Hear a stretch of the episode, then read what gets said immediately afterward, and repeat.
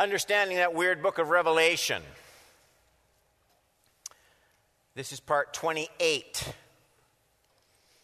Uh, we'll do, this is the first, right? So July 1st, July 8, and we'll 15, maybe finish at 15, maybe finish at 22, but for sure, this month we'll see the wrap up of uh, Hebrews in the morning, Revelation at night, and you've seen posters and stuff, some of the other things that, that we're going to be doing. Heaven. What it will be like and how to get there, and even in that title, when I say get there, it implies what I consider to be. Um, I got to be careful how I word this because let's face it, we all like the idea of heaven a, a, common misunderstanding of the way we interpret that word. Yes, I believe in heaven as much as anybody in the room. But I, but I think there's a way the Bible talks about heaven that, if taken seriously, varies a little bit from the understanding that a lot of us would have if you've been at a Christian funeral. The, the, the way it usually gets presented is so and so is a good believer, truster in Jesus Christ. He or she has gone to be with the Lord and they're now in heaven. And I have no problem with that as long as we understand what we mean when we say it, because I think we can say it in a way that shuts out some other things that the Bible says over and over and over about what heaven actually is and what it's going to be like. Because, because if, if, if it stops with, I'm not saying it's untrue, but if it stops with, well, so and so's gone to be with Jesus and they're in heaven, period. If that's where it ends, then we're missing the most precious part of what the Bible says about heaven. I guess that's what I'm trying to get at in a meandering kind of way. Heaven, what it will be like, and how to get there. Revelation 21. Let me read a long passage and then we'll talk about it. John on Patmos, a series of visions, and the visions continue. And then I saw a new heaven, not heaven, a new heaven, and a new earth. For the first heaven and the first earth had passed away, and the sea was no more. I don't know how you see it. Wonder what he saw in that vision. Like, how do you, how do you see that in a vision? Was he, was he like lifted way up the way you'd see the earth in a, in a moonshot or something? Did he see oceans? How what did he see in this vision? Two. And I saw the holy city, New Jerusalem, not Jerusalem in the Middle East, New Jerusalem coming down out of heaven from God, prepared as a bride adorned for her husband. That's an important phrase. And I heard a loud voice from the throne saying, Behold, the dwelling place of God is with man. God with man. He will dwell with them. We usually think of, I go to prepare a place for you, and you will come and be with me. John 14. He will dwell with them. They will be his people. God himself will be with them as their God. He will wipe away every tear from their eyes. So they, they, there's eyes here. Death shall be no more, neither shall be shall there be mourning nor crying nor pain anymore for the former things have passed away. This is not my dad.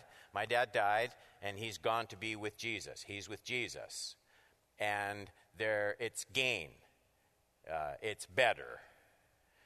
And he isn't suffering and there's no pain. But this isn't talking about that this is talking about something different. This is talking about a new realm in bodies that don't get old or sick or die. So this isn't talking about something that we can't see. This is talking about something that's coming here in power.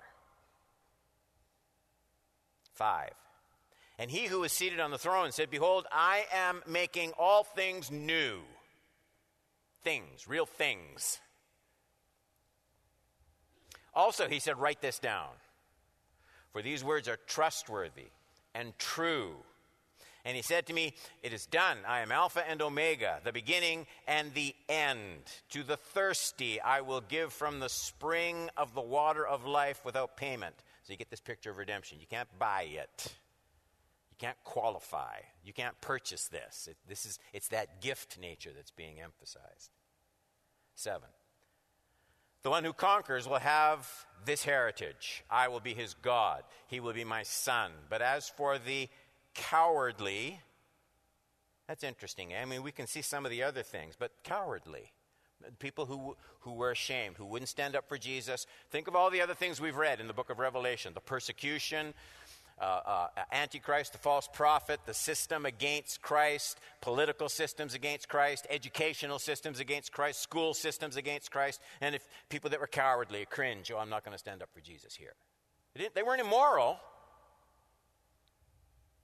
cowardly, the faithless, the detestable. As for murderers, the sexually immoral, immoral, sorcerers, idolaters, and all liars, their portion will be in the lake that burns with fire and sulfur, which is the second death.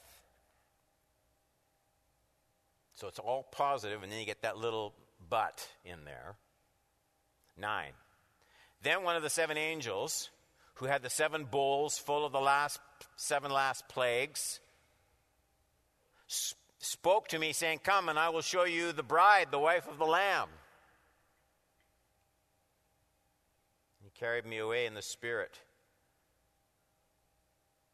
to a great high mountain and showed me the holy city Jerusalem coming down out of heaven from God having the glory of God, its radiance like the most rare jewel, like a jasper, clear as crystal. It had a great high wall with 12 gates, and at the gates, 12 angels, and on the gates, the names of the 12 tribes of the sons of Israel were inscribed on the three east gates, on the north three gates, on the south three gates, and on the west three gates.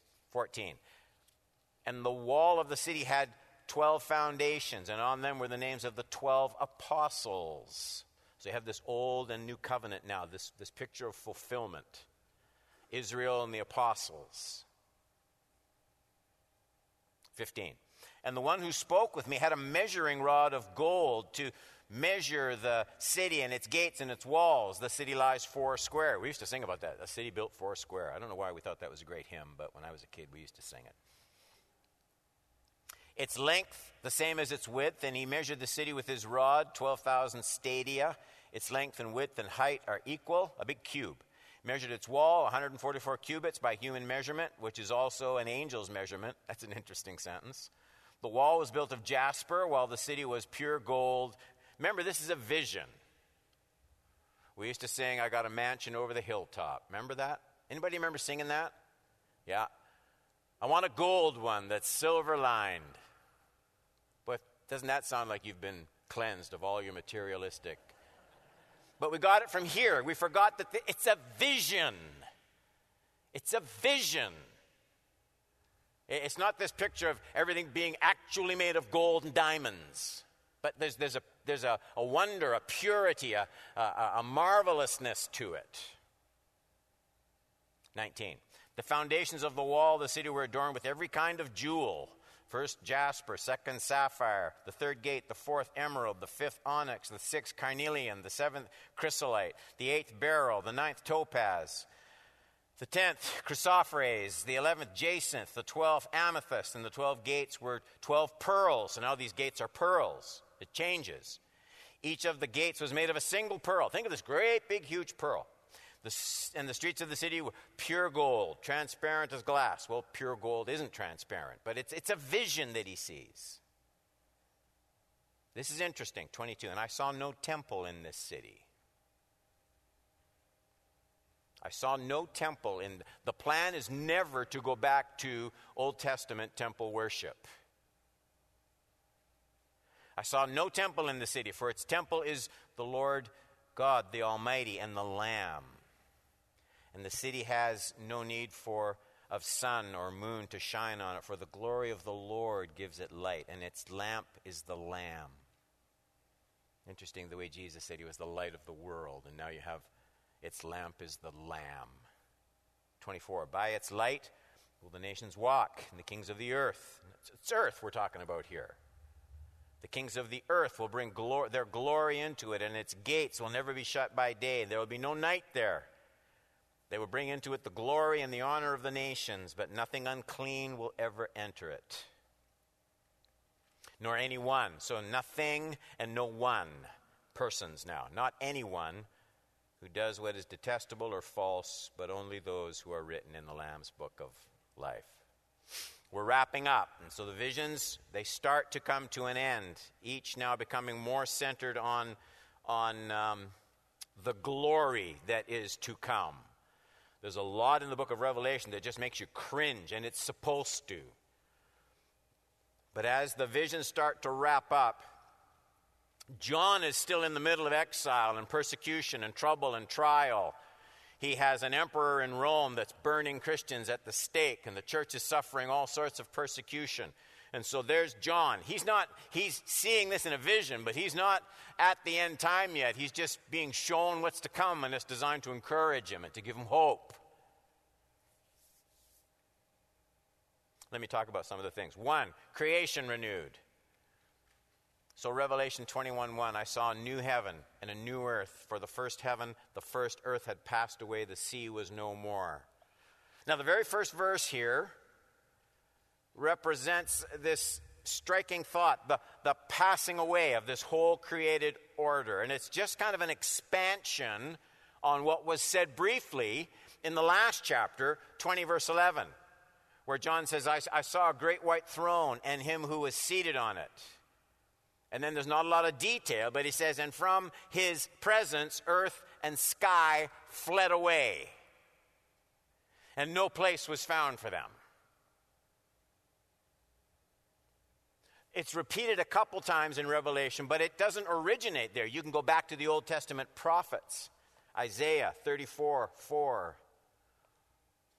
All the hosts of heaven shall rot away, the skies roll up like a scroll, and their hosts shall fall as leaves fall from the vine, like leaves falling from a fig tree. Peter, 2 Peter 3 9 and 10. The Lord is not slow to fulfill his promise, as some count slowness. He's patient toward you, not wishing that any should perish, but that all should come to repentance. I could talk about that.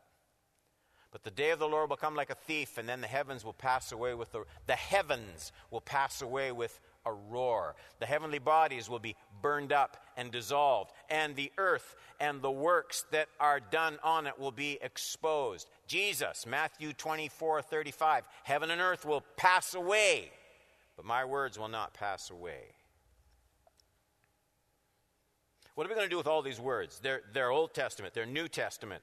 They're, they're seen as coming to completion in these visions, these forward looking visions that John gets. I think the biblical teaching is not merely one of elimination, they just flee, they roll up, they disappear, they're gone, but renovation. I get that from Paul's words, for example, in Romans 8 19 to 22.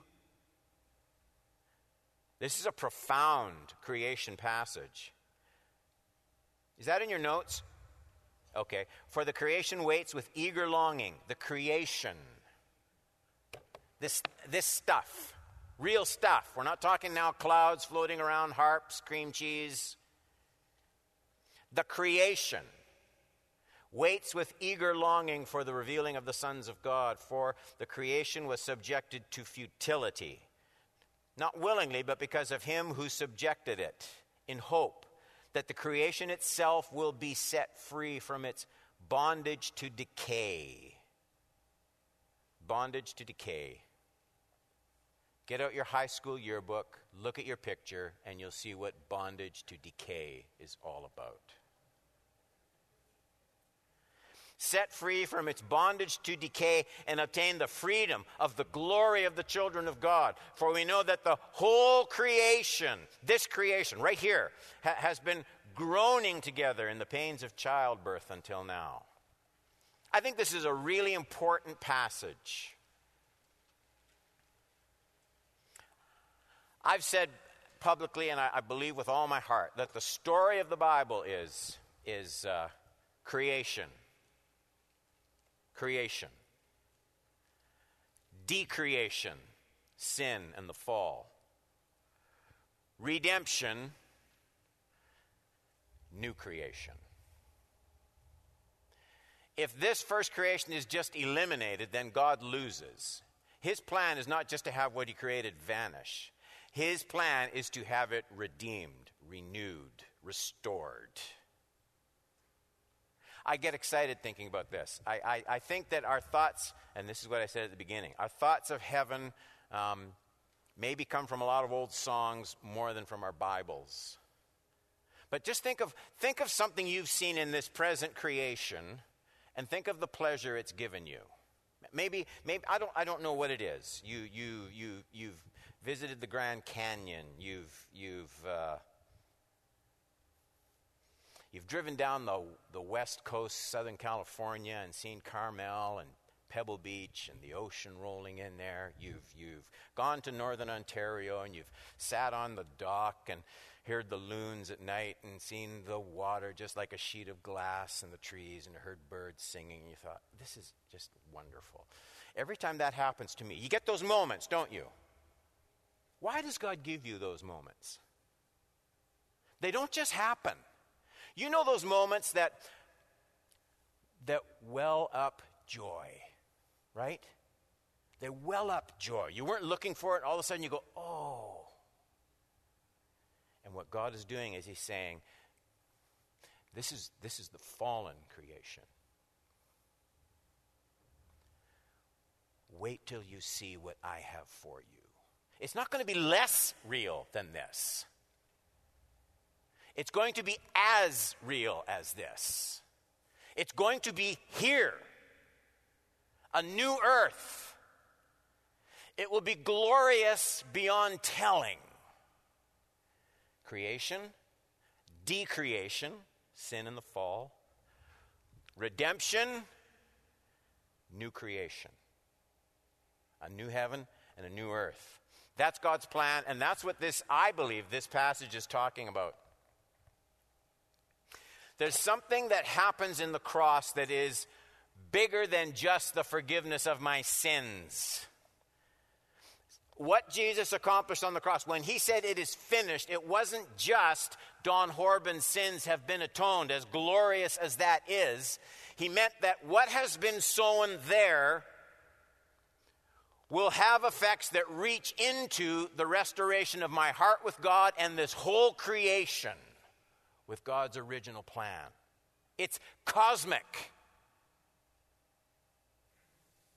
There's a grandeur to good Christology. Paul had something big in mind when he wrote Colossians 1 19 and 20. For, for in him all the fullness of God, we sang it, the one true God.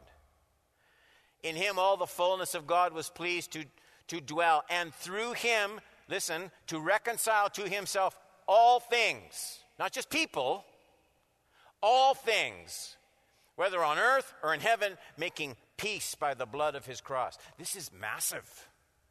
It's massive. Uh, sorry, too long. Two. The holy city, the New Jerusalem, and the bride of Christ. Two to four. And I saw the holy city, New Jerusalem, coming down out of heaven from God, prepared as a bride adorned for her husband. And I heard a loud voice from the throne saying, Behold, the dwelling place of God is with man he will dwell with them. They will be his people. God himself will be with them as their God. He will wipe away every tear from their eyes. Death shall be no more. You can't even imagine it, can you? Death shall be no more. Neither shall there be mourning, or crying, or pain, for the former things have passed away. So John just mentions what he's going to describe in more detail. I don't know if we'll work all through that, but 10 to 27 talk about the same thing. This Jerusalem, it's coming down, coming down out of heaven to earth. So, so it shows that we, we shouldn't reserve all of our thoughts about eternity and the eternal state. We shouldn't reserve them all for some other realm far away. The emphasis all through the book of Revelation is God's final triumph coming here, coming down to earth. So it's not pictured in terms of harps and clouds. It's very tangible, it's, it's very real. How are we going to interpret these images of the heavenly city here and then later on in the same, uh, the same chapter? What are we going to do with the details? Is this going to be a literal city in the shape of a cube? My own opinion, and you know, membership in this church doesn't hinge on this or anything else. My own opinion is no, it, that's not what's being described here.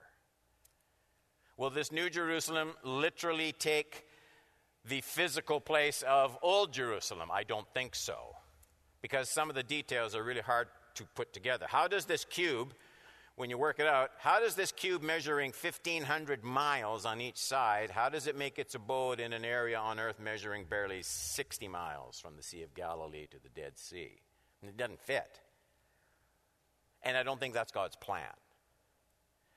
My own opinion is John gives us a key to how we're supposed to interpret this heavenly city. And he tells us right in this chapter, he says, he says it twice in the chapter. New Jerusalem isn't described just as a city, it's also described as a bride. That's really confusing, isn't it? Look at verse 2 And I saw the holy city, New Jerusalem, coming down out of heaven from God, prepared as a bride adorned for her husband. Or 21 9.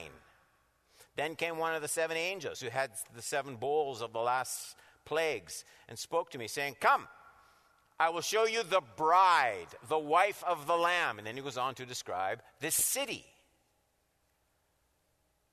This much we know for sure that the holy city, the New Jerusalem, and the bride of Christ are the same thing in John's vision and in the words of the angel. They are the same thing. And I think that helps become a bit of a key for interpreting this vision. Because we know who the bride is, we don't have to guess. If he says the New Jerusalem is the bride of Christ, and then he tells us who the bride is, well, then we know what the New Jerusalem is. Look at 19, 6 through 8. I hope I'm not wearing you out, but I, I, want you to show you that these are not just some random thoughts of mine, that they are there in the text.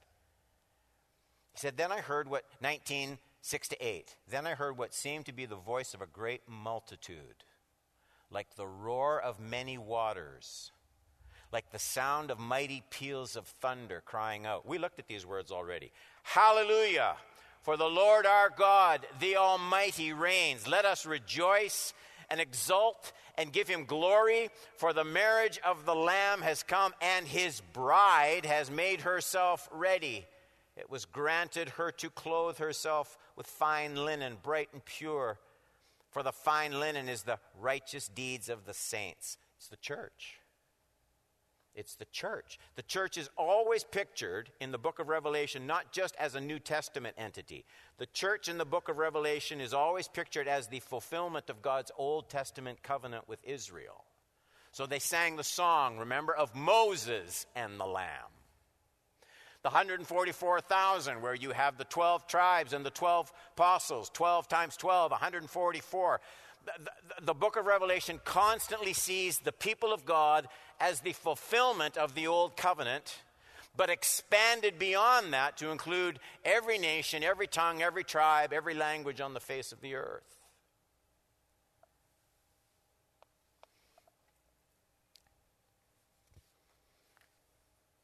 I got to leave some stuff out or we're going to be here all night. Three. Let me just say this. the whole new. Should I do this? What if we don't finish? I don't want people starting to scream out, scream out, crucify him, crucify him. You know, like it's interesting. Okay, I'm going to do this just for a couple minutes. Am I okay to walk out here? Sometimes they say, don't move here, don't move there. You don't know the pressure I'm under. it is fascinating to me, and I don't think Christians think about it very much. It is fascinating to me. What I'm getting at now is when I said this New Jerusalem coming down. it's, it's the bride of Christ. And I think I've showed you that from the book of Revelation. But it's a concept that runs through the whole Bible. A lot of the things that, if you just read the Old Testament, you would think they're just for Israel. In other words, if you didn't have your New Testament, you would never conclude that some of the things talked about there are anything other than literal Israel and a literal temple. The only way we know differently is we see how the New Testament interprets those things. Not literally, but the New Testament almost always takes those things that if you just read them in Jeremiah or Ezekiel, you would think, oh, okay, that's talking about the building of a temple, a structure, a physical structure in Jerusalem. But when you read the New Testament, for, and, and you say, Pastor Don, you shouldn't, you shouldn't do that with Old Testament, uh, Old Testament details. You shouldn't twist them. You should take them literally. And I would say to you, you do it too. You just don't think you do it. Go back, go back to Jeremiah 31 and read.